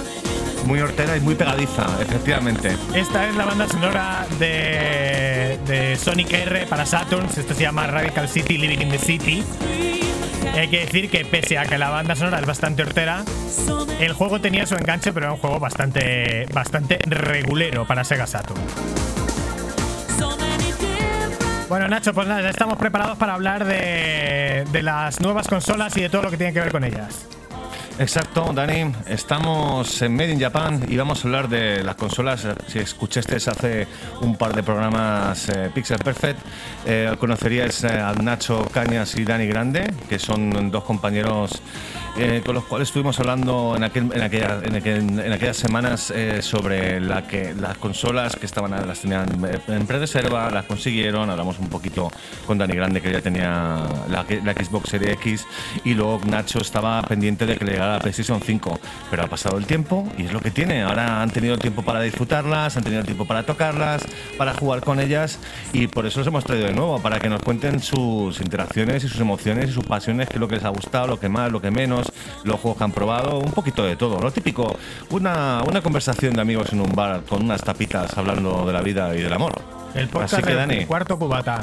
Nacho, preséntanos a los compañeros aquí. Señor Nacho Cañas, buenas tardes de nuevo. Hola, buenas tardes. Ya tengo la PlayStation 5 a mi lado, es casi tan alta como yo, pero, pero ya, está, ya está a mi lado. Bueno, pues ¿qué tal, qué tal es tener? Ahora mismo llevas eh, 11 días, ¿no? 12 días con una PlayStation 5 en casa. ¿Cómo, cómo está siendo la experiencia? Pues mira, la verdad es que tal y como imaginaba, eh, está siendo. Voy a ir por punto, punto por punto, eh, sobre todo comparando con la anterior que tenía yo, que tenía una PlayStation 4 Pro. Y lo que primero he notado es el silencio, el silencio absoluto, o sea, la falta de sonido, porque la PlayStation 4 Pro, eh, Pro era una fiesta cada vez que la ponía, sobre todo si estaba mi chica durmiendo al lado, lo que sea por la noche, era en plan, por favor, me, me está dando vergüenza que escuches esto, que no, no, es, no es algo de un producto en 2020, que, que suene como una lavadora. Era una vieja Sí, sí. consola. Entonces, lo, lo que primero he notado es el silencio absoluto. No se escucha nada, solo cuando lo inicias lee un poco el disco y se escucha pues nada, ligeramente. Y después, nada, absolutamente nada. Tanto de pie como tumbada, ¿eh? En teoría, Mm, en teoría has tenido suerte, ¿no? Porque se supone, bueno, se ha visto que, que hay dos modelos de la Play 5 y llevan un ventilador diferente, uno hace más ruido que el otro. Entiendo que el tuyo te habrá tocado con suerte. Hay otras consolas que también eh, hacía un poco demasiado ruido el lector de CD. En tu caso, nada de nada, ¿no? Sí, sí, yo lo he oído por ahí en algunas opiniones, pero en mi caso no, no puedo decir nada. Todo perfecto. Luego, La semana pasada- sí- Dime, dime. Sí, sí, la semana pasada estuve, estuve aquí dando las primeras impresiones que tuve del DualSense, pero tú lo has mirado mucho más en profundidad y yo creo que este es el punto diferencial de la Play 5 realmente, ¿no? Efectivamente, tú estuviste probándolo en el Astro Room, que, que es una, al final un juego que está hecho para, para demostrar las habilidades de ese mando. Ahora falta ver cómo lo integran el resto de juegos. La verdad es que por la falta de juegos nuevos no es difícil, pero bueno, tanto el Box Snacks que has dicho antes, como, como alguno de Play 5, como el God of War que está probando, sí que tienen implementado el nuevo mando. Entonces, la verdad es que ya tienes mucha curiosidad porque ya lo estoy viendo venir de los nuevos juegos de PlayStation 5 que vayan a salir. Tienes curiosidad por qué habrán hecho con este mando. Que, cómo, cómo habrán implementado la vibración para determinadas qué cosas. Por ejemplo, antes estaba probando el Worms, el que habéis anunciado de Plus, eh, que es una especie de Battle Royale, y es súper curioso porque cada arma funciona el gatillo de una manera. Entonces tienes ganas de coger armas solo por probar el gatillo. Es algo que, que no pasaba antes y que lo veo bastante revolucionario, más que nada por la curiosidad que te, que te presta incluso un juego que no te interese mucho y dices, pero ¿qué- ¿habrán hecho algo aquí? ¿Qué, ¿Cómo será? Hmm. No sé si en unos años esto ya pasará el, la novedad, pero ahora mismo de momento es, es muy curioso y está muy bien hecho. Hay cosas que dices, ¿cómo han hecho esto? ¿Qué brujería? ¿Qué tiene aquí dentro, señores, dentro del mando?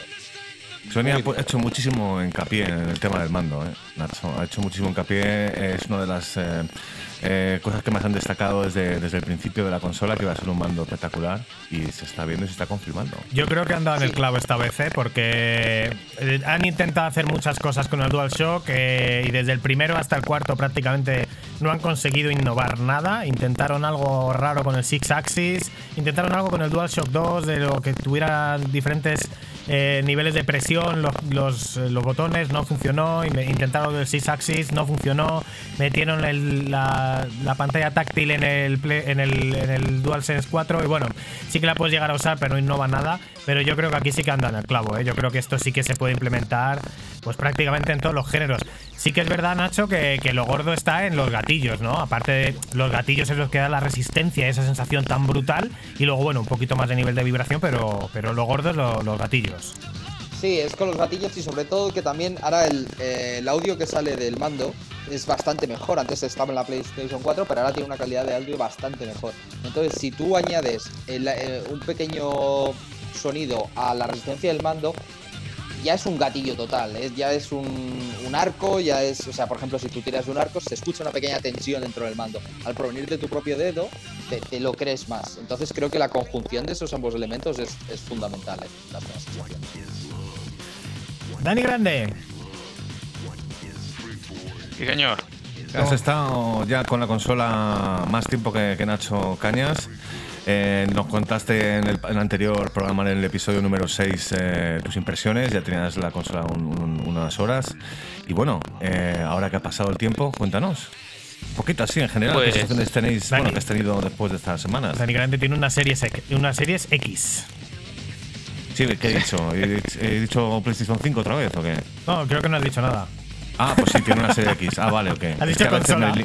es que Dani Grande siempre ha tenido una Play, le tengo ahí como encajado. Sí, sí, ha cambiado de banda, es una cosa increíble. Nah, tenía también la Xbox, lo comentó el otro día, la 360 creo que dijo.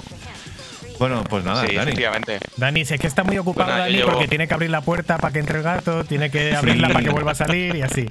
A ver Dani, si me venga, aúlla, Llegando, ¿me le encanta escucháis? entrar, sí. Que nos tienes en ascuas. ¿Qué tal, la, también, ¿qué tal la Xbox Series X después de, después de 20 días en tus manos? Pues mira, la verdad es que, que súper contento. Sí que es cierto que es una lástima el no tener ningún juego realmente de esta generación para sacarle el, para todo el partido que, que me gustaría. ¿no? no tienes una experiencia de algún juego que digas es impresionante, se nota muchísimo el salto. Eso es una pena, es una pena. Yo al final estoy tirando mucho de, de catálogo pues eh, de Xbox eh, One, mucho también de juego indie que se ve muy bien, la verdad es que es cierto que se ve muy bien, el tema de 60 frames por segundo es espectacular, Eh, el tema de HDR auto en general funciona muy bien también, Eh, si tienes una tele que esté bien en, en 4K, la verdad es que, la diferencia es notable, pero yo lo que más estoy apreciando es, eh, por un lado, la velocidad de todo, es decir, de arranque, de carga, de saltar de un juego a otro, es, esa parte de- como experiencia dentro del juego es espectacular. Eh, el silencio, como comentaba Nacho también, pues es que no se le escucha en absoluto, en ningún momento, a la consola. Y luego todo lo que es dentro del ecosistema. Para mí, la principal ventaja que tiene a día de hoy Xbox frente a PlayStation es el Ultimate Game Pass, la principal. Creo que a nivel de hardware no tiene ninguna en particular. De hecho, estoy deseando probar una Play 5 y probar el mando porque me apetece muchísimo. Pero creo que tiene la suscripción de Ultimate Game Pass y el ecosistema general de, que, ha, gestionado Microsoft con el xCloud, con el poder jugar en, en el ordenador en el móvil con todo esto, todo lo que tiene de aplicaciones móviles, que se configura todo, se maneja todo desde el móvil. Esa parte yo creo que está súper, súper bien. El interface, viniendo de una Play 4, me está costando un poco hacerme a él, pero es cierto que también que es un interface que hay que dedicarle un poquito de tiempo a personalizarlo. Y una vez le dedicas ese tiempo y lo pones a tu gusto, pues es mucho más, más intuitivo, pero de, pri- Te- de te- te- primeras... nos estás adelantando un poco, porque hablaremos también del interface eh, de lo que es PlayStation 5. No, no, pero está bien, hombre, está bien. Eh, sí, bueno, oye, pero vamos a, vamos a también preguntarle que, es que quiero, tengo curiosidad por saber qué es lo que más te ha gustado. Lo que tú elegirías de lo que más te ha gustado de la consola.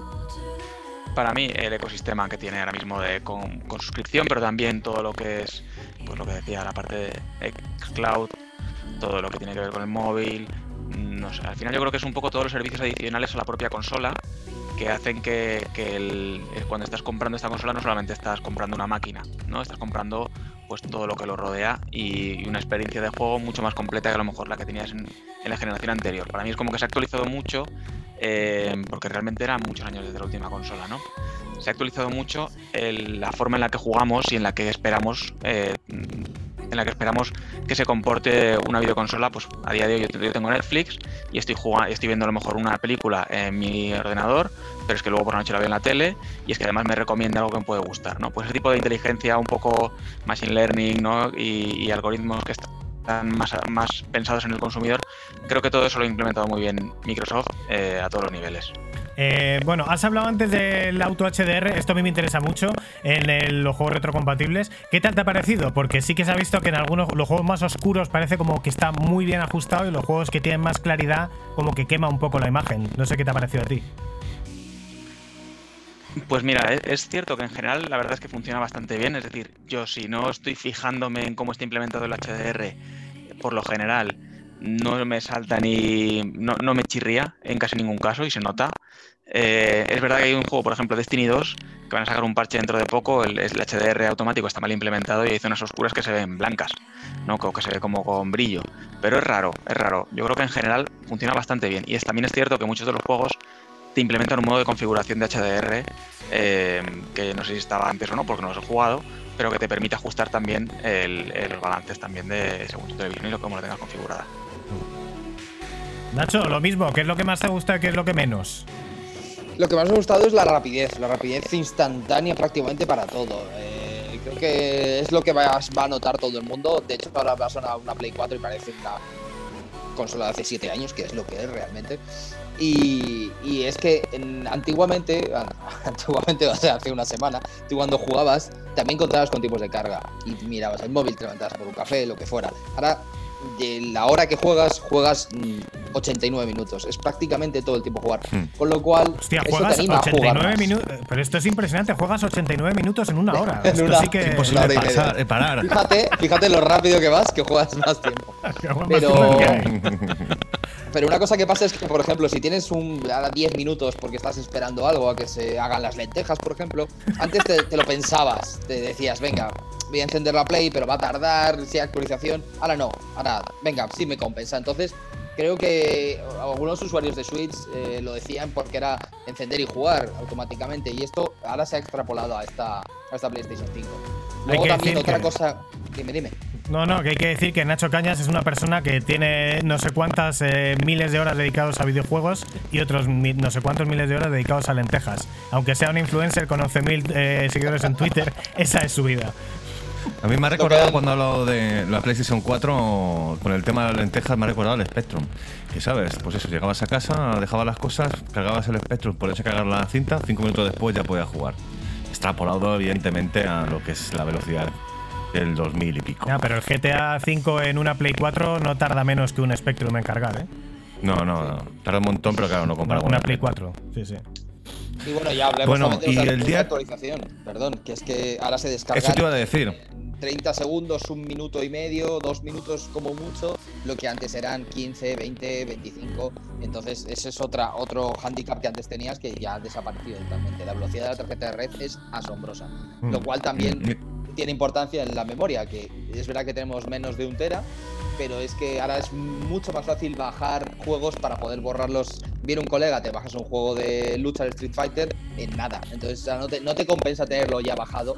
No te voy a decir que no me gustaría tener más memoria, pero desde luego no se echa tanto en falta. Eso, la verdad que da la sensación de que han mejorado muchísimo los servidores de PlayStation, una cosa que le hemos echado en cara en la, bueno, la generación de PlayStation 3 era bastante dramático, en la de PlayStation 4 era regular al principio, mejoró al final y parece que en Play 5 ha mejorado un montón la calidad de, de los servidores.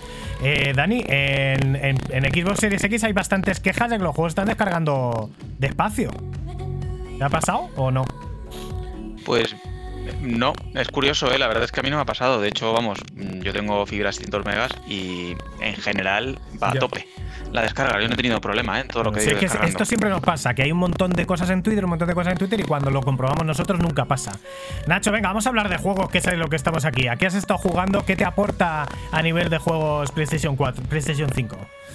Pues mira, yo estado jugando al Tsushima, que lo comencé en la PlayStation 4 Pro y lo he acabado precisamente hoy en la PlayStation 5. Y la verdad es que tiene el doble de frames y se nota bastante. Se nota bastante, sobre todo en un juego tan de espadas como este, de, luchas, de velocidad, de movimientos, de bailes, eh, de ataque, por decirlo de alguna manera. Y, da gusto jugar, es, mucho más mm, realista, entre comillas. Y bueno, solo te puedo hablar de ese y del Bug Snacks, que era el que regalan de PlayStation 5, que era que sido los dos únicos juegos que he jugado. Estoy deseando probar el Miles Morales, que dicen que también se nota bastante lo que es la fluidez y la rapidez en cargar. Pero ya te digo, en el, por ejemplo, en el Tsushima, que antes yo me acuerdo, el viaje rápido no era tan rápido, ahora el viaje rápido es instantáneo. Creo que esto va a cambiar la Ya. forma de diseñar juegos, sobre todo. sí, sin duda, sin duda. Sin duda, porque además, claro, todas las consolas cuentan con un SSD, entonces es algo ya que, que se va a usar sí o sí. Cambia muchísimo la experiencia. Yo ¿eh? de hecho, de hecho yo hay un juego que, que en su día intenté jugarlo y no fui capaz, que es Witcher 3. Y eso que me encanta de Witcher, me he leído todos los libros, o sea, me parece brutal, pero era porque cada vez que me mataban tardaba en cargar eso. Eh, eh, pues no sé cuánto era, para mí eran 5 minutos de carga cada vez que moría. Y sin embargo ahora, por ejemplo, está en Ultimate Game Pass y seguramente lo, lo recupere en algún momento, eh, precisamente porque entiendo que los tiempos de carga no van a ser ni mucho menos parecidos. Entonces, parece que no, pero al final son pequeñas cosas que en, y- que en el momento en el que es acumulativo, pues oye, que, eh, se nota muchísimo. ¿eh? Ahí, No, y es eh, calidad de vida. ¿eh? Es solo de, le- tienes que probarlo, tío. Tienes que jugar, jugarte lo de Witcher. Eh, son, son, hay, hay cosas que me están sorprendiendo a mí que se suponía que los juegos iban a cargar mucho más rápido, se iba a notar bastante los tiempos de carga en PlayStation 5 que en la Series X y todas las pruebas que se han hecho, los, juegos- los juegos cargan igual. Incluso en algunos casos está cargando un poco más rápido en Series X y los juegos iban a rendir teóricamente un poco más en Series X y se ve que están rendiendo igual y si acaso un poco más de rendimiento en PlayStation 5. O sea que al final no veo mucho margen para arrepentirse de comprar una consola o la otra de momento, porque el rendimiento es muy parejo y sí que, bueno, ahí estamos a la espera de lo que pase con los exclusivos, entiendo, ¿no? Mm, Los juegos, los juegos es lo más importante al final, lo que va a decantar la balanza de un lado u otro. Y bueno, yo en este sentido, claro, habéis comentado que habéis jugado a juegos de, pues de la PlayStation 4 y la Xbox más antigua, las, la, y ahora estamos en una nueva generación, queremos nuevos juegos. ¿Cuáles son los juegos, qué juegos estáis esperando con más pasión? Por ejemplo, Dani, Dani Grande, de Xbox. Yo, mira, si te soy sincero, ahora mismo de lo que está anunciado no hay ninguno que diga, uff, este. Yo creo que vamos a tener que tener paciencia y esperar un poquito, igual un año, para tener juegos realmente potentes. Porque es que en el caso, quizá Halo te puedo decir, pero que a mí tampoco me entusiasma, Ujú. eh, como franquicia, pues tampoco me llama la atención. Que seguramente lo compre, aunque solo sea por ver de lo que es capaz eh, la consola. No porque sea un juego que me apetezca una barbaridad. Bueno, ¿Quién También te sabe? digo que no tengo prisa. Luego a lo mejor te, te lo compras y te encanta. ¿Qué puede Sí, pasar? sí, eh? sí, sí. Puede ser, puede ser, ¿eh? Y he jugado varios Halo y bueno, que me los he terminado y bien.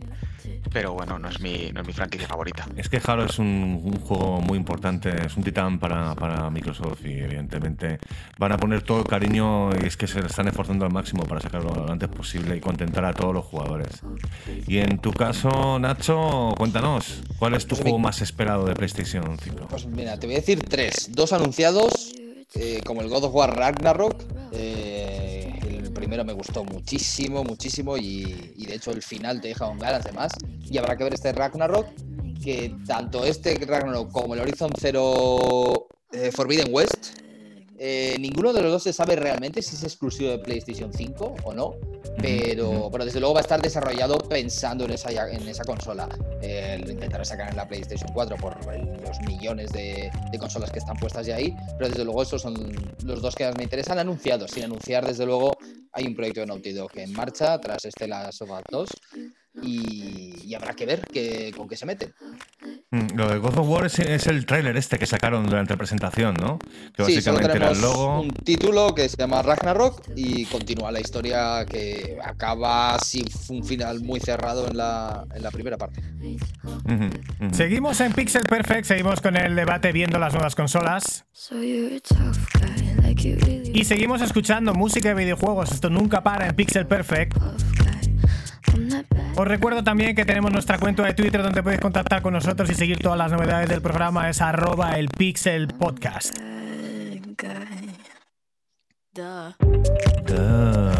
Y estamos escuchando música de videojuegos, en este caso música, esta música que utilizaron para el tráiler del Cyberpunk. El lanzamiento del año, que ninguno lo habéis comentado como, los más de- como el más deseado, pero sin duda que lo es.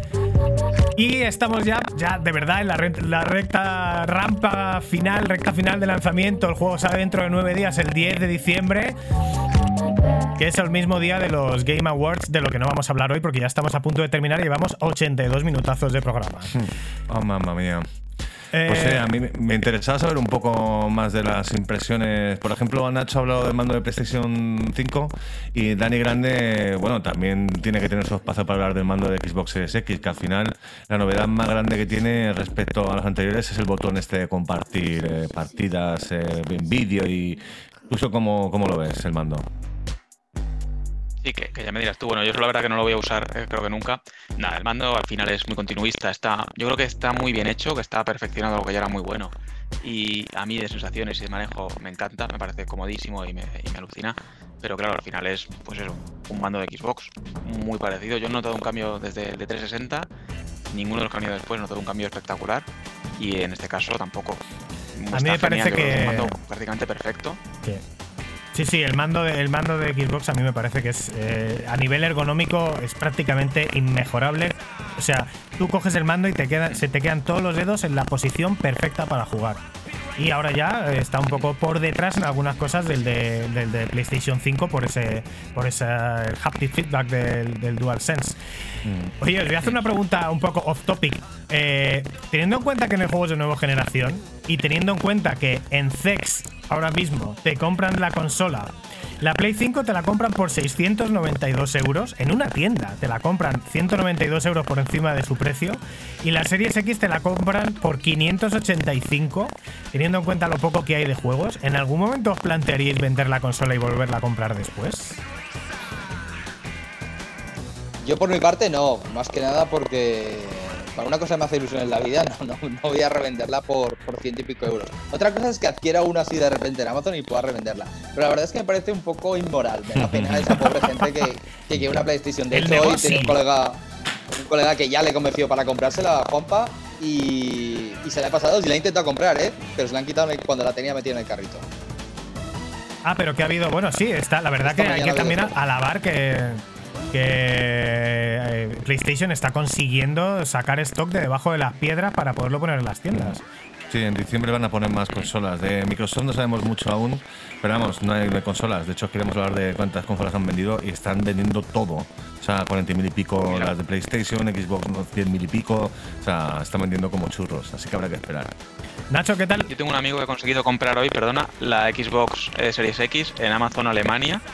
Eh, ha conseguido comprarla Ah, bueno. hoy, que han puesto stock en un momento y la ha pillado. Joder. Que le llegue o no, porque para que le llegue eh, el 15 de diciembre, ya veremos. Ya, ya.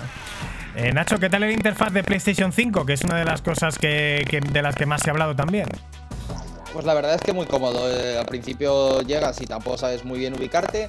eh, pero bueno, yo echo de menos un falta un sistema de carpetas que no tiene. Tú ahora mismo tienes todos los juegos deslavazados allí. No puedes organizarlos. Yo que soy bastante metódico dentro de lo digital.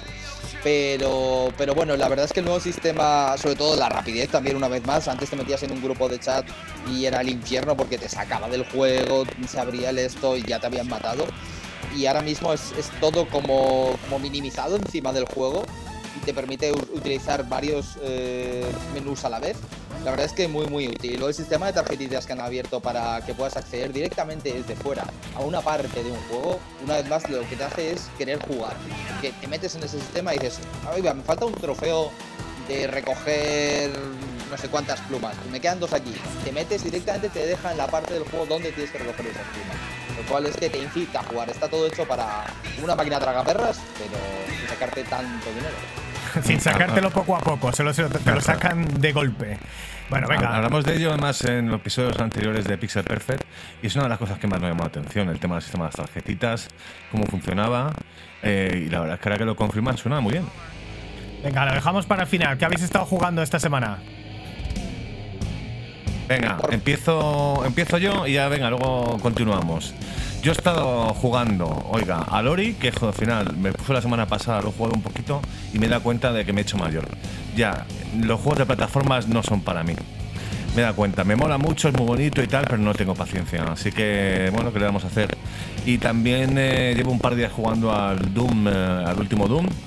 Me está molando un montón y probablemente pues hagamos una review en el futuro de este juego. Eh, bueno, el Doom, Doom Eternal hablamos, claro. Claro, Doom Eternal. Doom Eternal. El último, el eh, último Doom. ¿Qué te está pareciendo? Porque a mí me, a mí las primeras sensaciones que me da es un juego casi más parecido a Quake que a Doom, con ese doble salto, como que meten es un poco grandes éxitos de ID Software, ¿no? A ver, hubo un reboot, creo que fue en el 2016, sacaron otra vez el Doom y, y hicieron, eh, eh, hicieron un desarrollo en plan de vas por una zona, llegas a un sitio, está lleno de, enemigos, te los cargas a todos, se abre la, la zona siguiente y así, así, así avanzas por el juego. Y esta es simplemente la continuación de la historia. Han llegado los, eh, pues ya sabéis, Zoom, el marín espacial que mata, que mata a demonios y demás seres infernales y los demonios han, han invadido la Tierra y simplemente pues este, el Doom Guy este es- va y salva, bueno, intenta salvar la Tierra. Yo es que claro, llevo una fase. Juego Pero vamos, mogollón, molón. Cañerísimo donde los haya, violencia total, ambiente demoníaco con hard rock y tal. Y Tiene eso- además el mismo sistema de combos, de que te puedes, según el tipo de arma y donde le pegas al enemigo, le se hace tambalear, entonces te acercas a él, metes un puñetazo, utilizas la motosierra, es muy sangriento, pero Es- mola es mucho. muy bestia y a mí me ha sorprendido eh, que mejora mucho eh, lo que es el, el diseño y la dirección artística de lo que era el Doom, que ya era bastante bueno. Se nota que Doom es un juego que siempre lo hacen con todo el amor y todo el mimo del mundo. Y de software, vamos, te tiene un cariño y nosotros a ellos, evidentemente. Nacho Cañas, tú habías jugado el Ori y tampoco te mataba, ¿no? Efectivamente, jugué el Ori, me parece muy bonito, me parece una historia pues como muy de película de Pixar, pero, pero el juego sí me aburre. Eché un par de orillas y lo, lo acabé tirando. Pues es increíble que este es uno de los juegos más deseados de- del año y está nominado a mejor dirección artística eh, del año en, en los eh, premios GOTY y de dos personas que lo han jugado en este podcast, a los dos no le va. Pero bueno, ¿qué A vamos a, ver, hacer? que es muy buen juego, pero claro, pues yo qué sé, a mí ya no me apetece jugar No, este somos totalmente sinceros. Oye, y si hay un Mm. juego que le dan un 10 y a nosotros no nos gusta, pues no nos gusta. ¿Qué vamos a hacer? Eh, yo no lo he jugado de momento, o sea que ya os diré. Nacho Cañas, ¿qué has estado jugando estas últimas dos semanas? Pues mira, me ha acabado por fin el Tsushima, eh, le he echado 47 horas al final eh, y la verdad es que genial, me ha gustado mucho, se coge mucho del, The Witcher 3 y se nota, sobre todo en las misiones. Antes lo que hablábamos de Lori, lo que me sucede es que yo ya necesito para jugar un hilo argumental y que me cuente una historia, me quiera contar una historia jun- junto a las mecánicas. Eh, con lo cual, eh, esto Tsushima lo hace extremadamente bien. Hablas con un aldeano que te comenta que en una montaña ha habido rumores, te acercas allí, encuentras un tío pescando, tal, y sigue un hilo argumental para llegar a un final de la historia. Y casi, casi todas las historias, excepto algunas de recoger flores, por decirlo de alguna manera, tienen un argumental bastante adulto con temas controvertidos como homosexualidad o, incluso pederastia. Hay temas truculentos dentro del juego que no, no, no se esperan en, juegos de AAA de ese, de ese calibre antiguamente. Y, la verdad es que siempre tienes ganas de jugar otra, otra partida más para ver con qué te sorprenderán argumentalmente. Más allá de la historia principal, que también está muy bien. Pero, joder, esto es creo que lo interesante. Un juego que te incite a jugar y, y ya no solo por matar eh, bárbaros, que es lo que haces durante toda la partida, sino por descubrir historias y qué habrá más allá detrás de ese seto donde hay un señor escondido. Además está basado, es, es historia real. Los bárbaros que son coreanos, chinos o. Son o mongoles, son mongoles. ¿o qué? Ah, mongoles. Son Ah, mongoles. De ahí que te y- sientas identificado, claro. No, no, claro. Hay algo terrible que durante todo el juego, eh, ya cuando lleva 40 horas sigue diciendo, oh no, es una flecha mongola. Y yo me seguía riendo. Pero bueno, comedia involuntaria de Ghost of Tsushima. Ay, Dios Y mío. eh, la, la diferencia entre. Porque además lo has empezado a jugar en PlayStation 4 Pro y a mitad de partida lo has pasado a PlayStation 5. Eh, el cambio notable. El cambio notable, efectivamente, sobre todo en los frames, que tiene el doble exactamente, y luego la velocidad. Antes eh, que te mataban o el cargar partidas desde un inicio, es- ahora es prácticamente inmediato. Ahora, antes, pues tenías tu tiempo de coger el móvil y mirar Twitter. Dani Grande, ¿qué has estado jugando esta semana? Estas dos semanas. Pues mira, estas dos semanas he vuelto a Destiny, eh, que pensaba que no iba a volver a tocarlo, la verdad, porque no apetecía nada y, lo he recuperado eh, ahora en Xbox y la verdad que bastante bien después del último update y la última temporada ha metido bastantes mejoras. Es cierto que yo creo que una persona que entre a jugar a Destiny ahora que no haya jugado nunca eh, no se va a enterar de absolutamente nada, porque hay tantísimo contenido dentro del juego y tantísimas dinámicas que yo creo que ahora mismo si vas a empezar, mm, échale paciencia, porque es bastante loco. Y, estoy me apetece la verdad darle otra vez un poquito. Y luego comentabais vosotros la parte de Ori, yo lo probé, sí me gustó, es cierto que tampoco me enganchó, pero yo creo que más que porque sea de plataformas o porque es una plataforma más tradicional, eh, para mí se me hizo un pelín lento, ¿vale? Se me hizo un poquitín lento y no demasiado eh, retador en cuanto a dificultad. Sin embargo, pillé Celeste, que soy un poco pesado con este juego, pero es que es cierto que me ha dado una sorpresa enorme y estoy ya a puntito de terminármelo. Y os recomiendo que aunque no os guste el plataformeo, eh, lo probéis, eh, porque es un juego que tiene una curva de aprendizaje muy bien diseñada, que es una dificultad también muy ajustada. Los, los diseñadores, la verdad es que son genios malévolos, diría yo, porque te van poniendo siempre al límite momento tras momento. Y, a veces en ocasiones que incluso se siente más como si fuese un juego de lucha en el que tienes que tener el timing perfecto, la ejecución perfecta, el momento perfecto para hacerlo. que un plataformas. Entonces yo lo recomiendo. Luego tiene una historia además en paralelo que quien quiera disfrutarla pues fantástico, pero tampoco es necesaria. Que cuenta un poco la historia de la protagonista, que, está viviendo momentos de depresión y cómo se siente, ¿no? Y todo es un, un poco una metáfora de un viaje interior para superar eso que se representa en la escalada de una montaña. Que es de lo que trata el juego al final, escalar una montaña. Entonces, yo os digo, si podéis darle una oportunidad, creo que, que os, puede, os puede enganchar, os puede gustar. Es un juego yo creo perfecto para jugar, por ejemplo, en Switch, eh, porque son partidas muy rápidas, eh, muy bien pensado en que mueres mucho, pero es muy rápido volver a intentarlo. Y es muy, muy reconfortante y, y sienta muy bien cuando de repente consigues pasar esa pantalla, ¿no? Mm. Luego, no, no voy a entrar más en detalle al juego porque tiene mucha profundidad y muchos detalles que yo creo que son fantásticos, pero de verdad, aparte que está hecho con muchísimo cariño, me sorprendió, por ejemplo, una cosa que yo flipé, y es que en uno de, las, de los niveles, en, ahí para, digamos que puedes conseguir en el momento pues, secretos para acceder a partes más complicadas del juego, ¿no?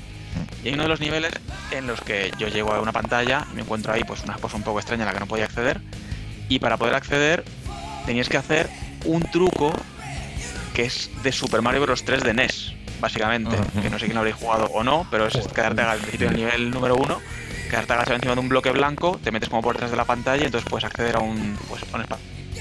Pues el bloque de Super Mario Bros mejor 3 han hecho puesto ahí, quedarte agachado un rato encima. Sí, sí, bueno, está, por supuesto, absolutamente. Sí, sí, yo creo que al final Son este- easter egg, plataformas ¿no? que bebe muchísimas otras plataformas.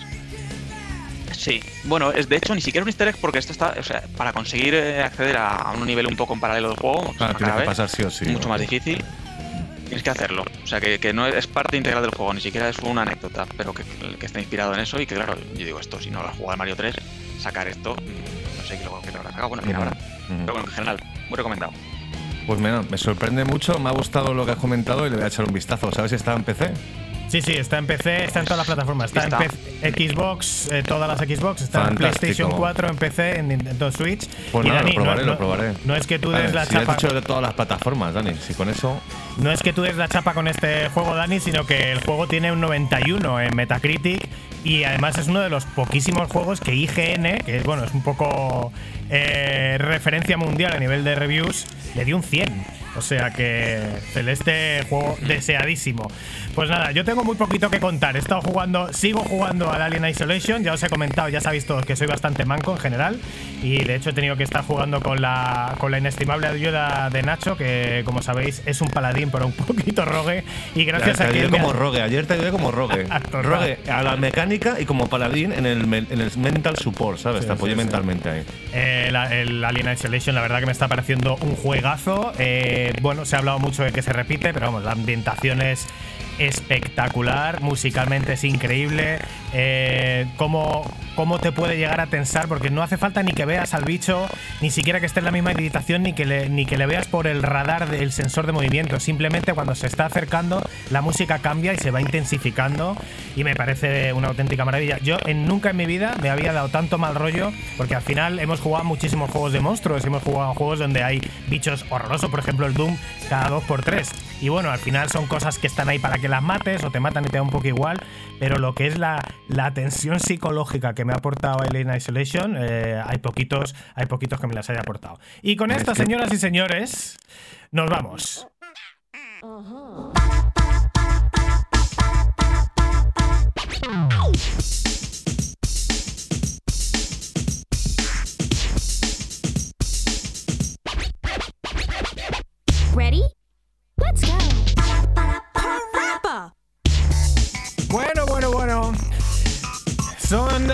Estamos a día 1 de diciembre de 2020 y el programa de una hora, esto que os digo, de los próximos 60 minutos, cada día se lo creen menos personas, es que no hay nadie que se lo crea. Llevamos 97 minutos de Pixel Perfect Podcast, arroba el Pixel Podcast en Twitter.